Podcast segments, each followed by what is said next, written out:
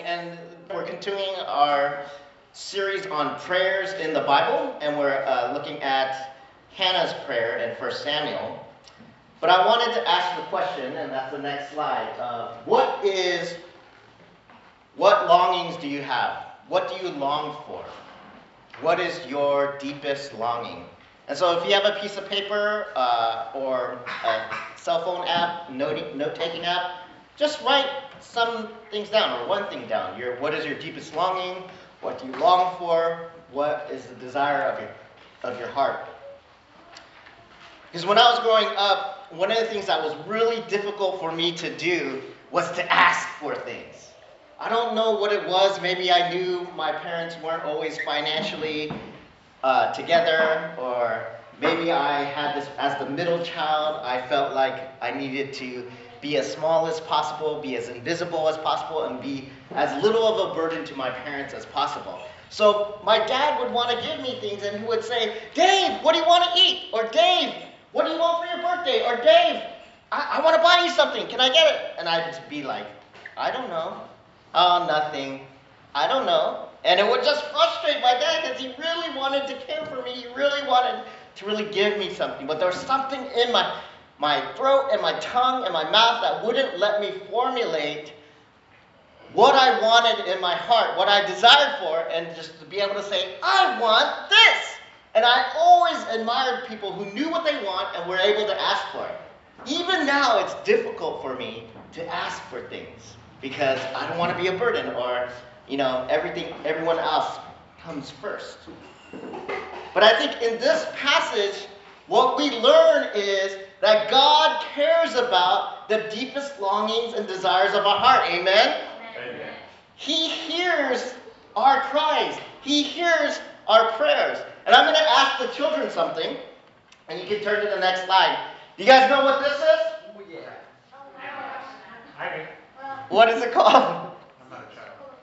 Uh, it's a it's a speak and say, right? It's a speak and say, and it's farmer uh, uh, farmer says, farmer Bob says, or whatever. So what happens if I were to pull that string? Anyone? Anyone? Leo. It, it spins when I pull that pull string. It'll spin, and then the arrow will point to a land on an animal. And what happens when it lands on an animal? Yeah, and then you hear the sound that that animal makes, right? So if it went around kids or even adult kids out there, if it landed on the chicken, what sound does a chicken make? I like Mark, Mark back there. okay, so I pull it. What sound does a pig make?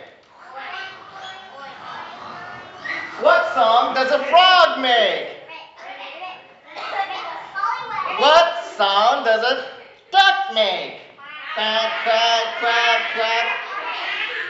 And I bet you in, the, in your life, you've never heard quack, quack, quack, oink, oink, oink, in a church service, right? This is the very first time you've ever heard those sounds in a church service. And the reason why I bring this up is there are, we may have, all have, if you grew up in the church, or you have, saw movies about church, or you're a regular churchgoer, we may have unspoken rules about what is proper and improper, or what is you're able to do or not do in church, right? Yeah. Name some things. What can you not do in, in the church service or in church? Um, sleep. Sleep. what? Go to Lavender Town. I don't know what that is, but. say bad words, right? Even though I've done it before. interrupt the preacher. Interrupt the preacher? But I'm asking you guys to interrupt, right? What was that, Dusty? Answer the phone. Answer the phone. Uh oh. Was that someone back there? Have a pillow fight. You can't have a pillow fight in church. Unsaid. It is unsaid. That's very unspoken. right? And what if during uh, worship all the kids got up and did the, all the speak and say animals all at the same time? So try that. All the kids get up and do all of the animals. Pick a, everyone pick a different animal and do it at the same time. You two, Isaiah, stand up. Ready? I'm gonna do a chicken. What are you guys do? I'm gonna do a human. Okay, what are you gonna do? And if you're an adult, you can participate. Ready for 10 seconds. Ready? Go.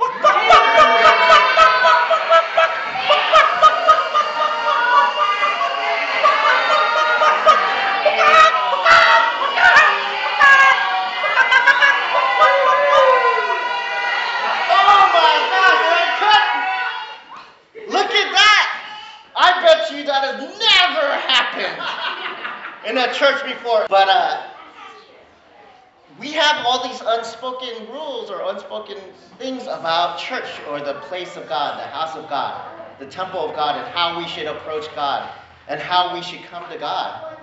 And sometimes those preconceptions or those ideas need to be struck away. Because look at our story today about Hannah, right? Hannah comes into God's temple, and Samuel is there sitting on a chair, the priest's chair at the doorway, you know, maybe supervising the temple, what goes on in the temple, and people are coming in and praying.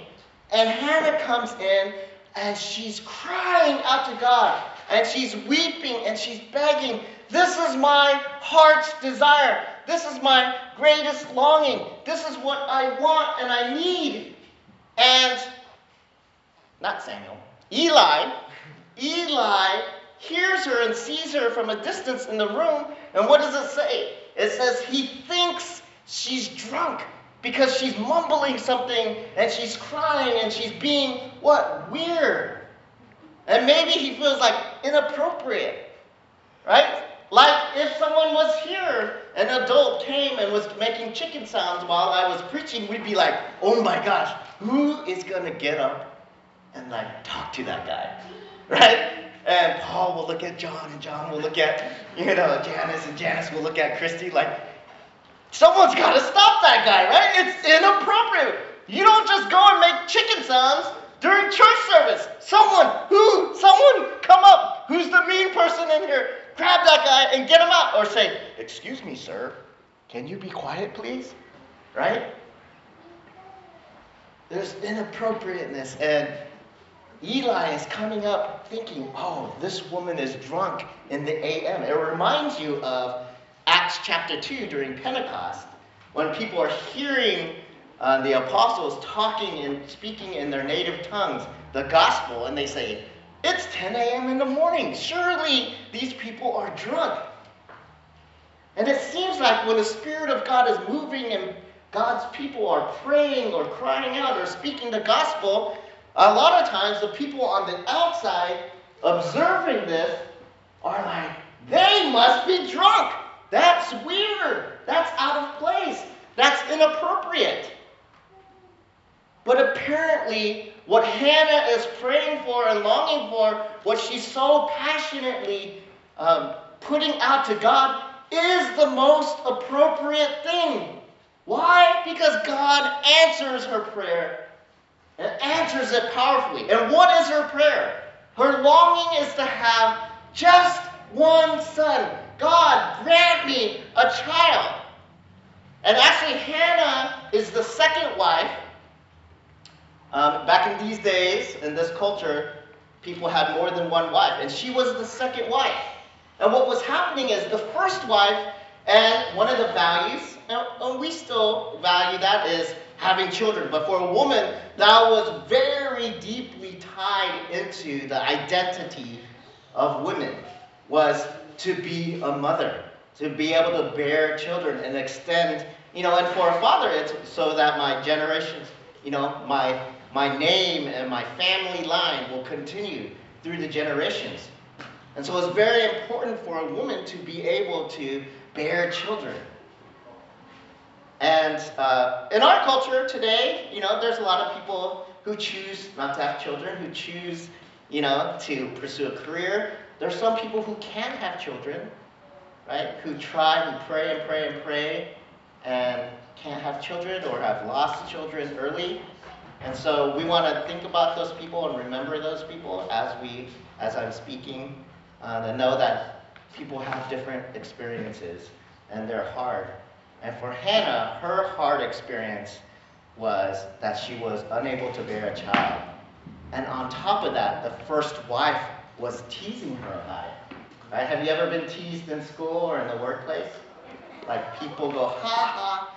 And the first wife was like, ha ha ha, I have. And she was kind of rubbing it in, right? I have three sons and two daughters. And, you know, Sam, um, I guess his name was Penania or something like that. He loves me more than he loves you. And I'm able to give him children after children. And Hannah was really sad. Right? She felt like nothing. She felt like she had no worth. She felt like there was nothing that she was really contributing to the family because she had no children. And this is why she went to God's house. This is why she went to the temple to pray. And sometimes when we think about prayer, we think about formality, right? We think about what, what is the right thing to say? How should I say it? And even our voices change when we pray, right? I remember there, my, for my dad, who was a pastor, there's the normal talking voice, and then there's the prayer voice. The prayer voice would be like two octaves lower and more authoritative. Even I do that. Dear Heavenly Father, as we gather here in this place, as you gather your people into this place, may your spirit fall upon us. Right? Amen.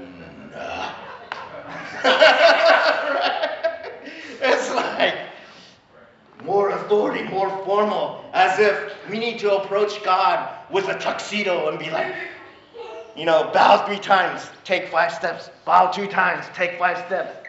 Do all of these things when we approach God. And yes, there is some of that. Like this place is holy ground. When we come to a church, it's sacred and it's holy. And so we should honor God and we should respect God and we should come to Him with reverence. But also, there's a freedom in this space. There's a freedom in God's house.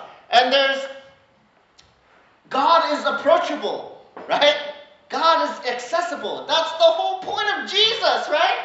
Jesus came to show that God cares about us and He really wants us to touch that and feel that. I am accessible. I am approachable. And me in a human form means I touch you, I hang out with you, I roll with you, you can walk with me and have a conversation.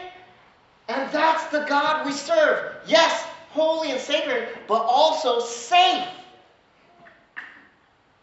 And we think sometimes we make God so small and so little, like, oh, I cannot, you know, I can't pray like that, or I can't worship like that because he'll get upset as if he had a, he was a fragile person, right?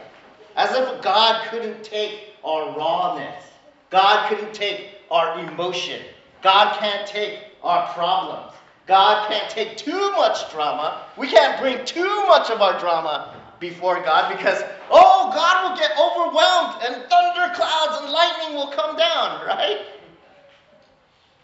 And someone told me something a while back. A mentor said, God is big enough for you for any hits you can give him.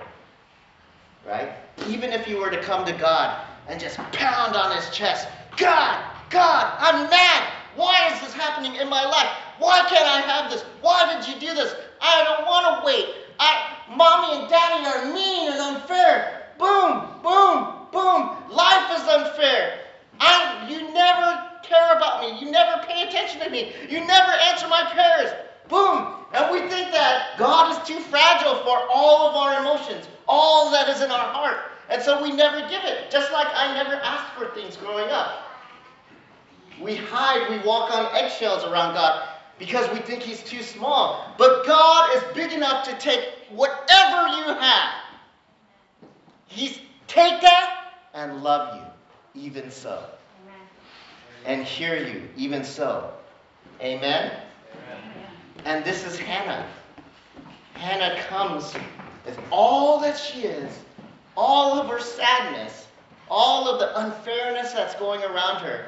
Even in a patriarchal culture, in a patriarchal society, she comes and has the audacity to approach God weeping and crying and saying, This is what I want. Give it to me, God. Please. I will do anything if you provide this for me. This is what our prayers should be more like. Our prayers should reflect the longings of our heart. God cares about what you long for. Do you believe that? And sometimes in the church, and I'm going to end with this, sometimes in the church we don't think a church is a place for desire. Right? Church is, for me, church has always been the place where desire is pushed into the closet or under the rug. Right?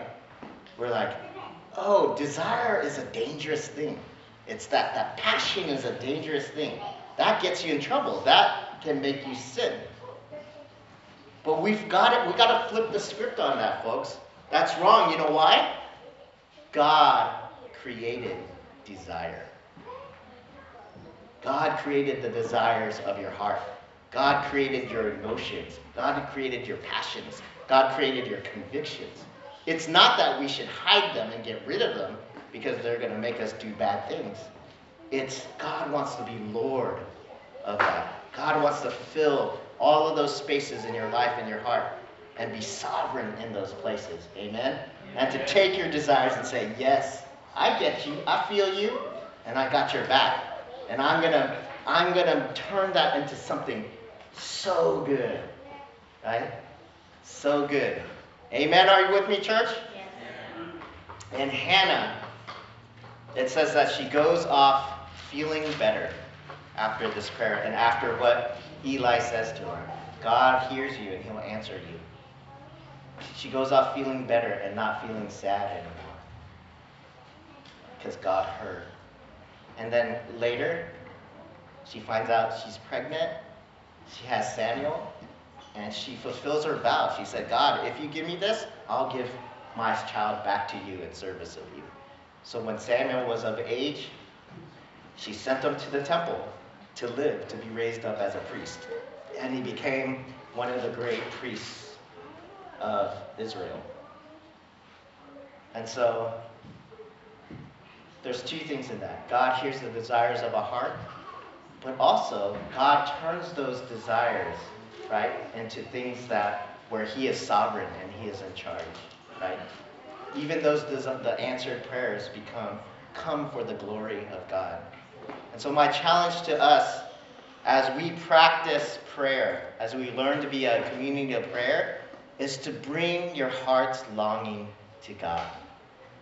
And a really practical thing is worship, prayer, everything. How we come into the sanctuary, to God's temple. Be more free, right? Be more of who you are. Because the other thing, we talked about this in men's group today, is prayer is a vulnerable thing, right? That's why I think sometimes it's hard and awkward to pray together when you don't know the people you're praying with because it's kind of like, oh, it's risky, it's intimate, it's vulnerable. Take risks in putting your heart out there, and let's see what kind of fire gets lit in this place. Amen. Amen. Um, finally, I want you to take those things that you wrote down, the, the desires of your heart, what you long for, and we're going to try a little out loud prayer. And I know it's risky, right? It's going to be a little awkward or it might be quiet in this place, and it might, you know, it might, it's going to be an experiment. But I'm going to help us out, kind of like what Paul did, kind of a ice-breaking activity, right? I'm going to have the kids, while we pray, do their the farm animal sounds, right? Just quietly, okay? So that so you don't feel like it's quiet and awkward. And then if you don't know what to pray out loud for, just repeat your longing, what you wrote down. If it's too private, like change it up so it's like you can put it out there. But also, I invite you to take a risk. So we're going to out loud pray to God and put our longings out there. And we'll just do it for like a minute, like together prayer. Is that is that cool? Uh, Phil, and you're also welcome not to pray out loud. You can just pray under your breath, pray quietly. We're not forcing anything. But kids, if you want to pray too, that's fine too. But if you want to make uh, animal sounds, that's good. So it'll, it'll make us all feel less conscious. Okay? You ready? God, thank you so much for today. Thank you for uh, prayer. And we lift up our prayers to you. God, thank you so much that you are a big God, that you can take it, that you can take it from us. Whatever we've got going on in our heart, you hear the cries of our heart. Um, you hear, uh, you can take the pounding of our fists. Uh, you, nothing is too weird for you uh, because, quite frankly, we're weird people. And we have a lot of stuff going on in us. And that's okay because we're made in your image. So help us to pray boldly and pray outwardly and pray uh, with conviction um, on our lips. Pray that so that people will think we're drunk. Pray that people will think we're crazy um, in the ways that we're coming to you. And I pray that uh, the desires that we could become more in touch with the desires and longings of our heart. Maybe they've been pushed deep down inside. Maybe we've forgotten to ask how to ask or what to ask because it's been so long since we've even felt felt that longing or allowed that longing uh, to enter into our space because um, we've been disappointed in our lives so much or hard things have happened. Teach us to hope again. Teach us to cry out again. Help us to see your power so that tomorrow we'll be singing your praises and glorifying your name. In Jesus' name, amen.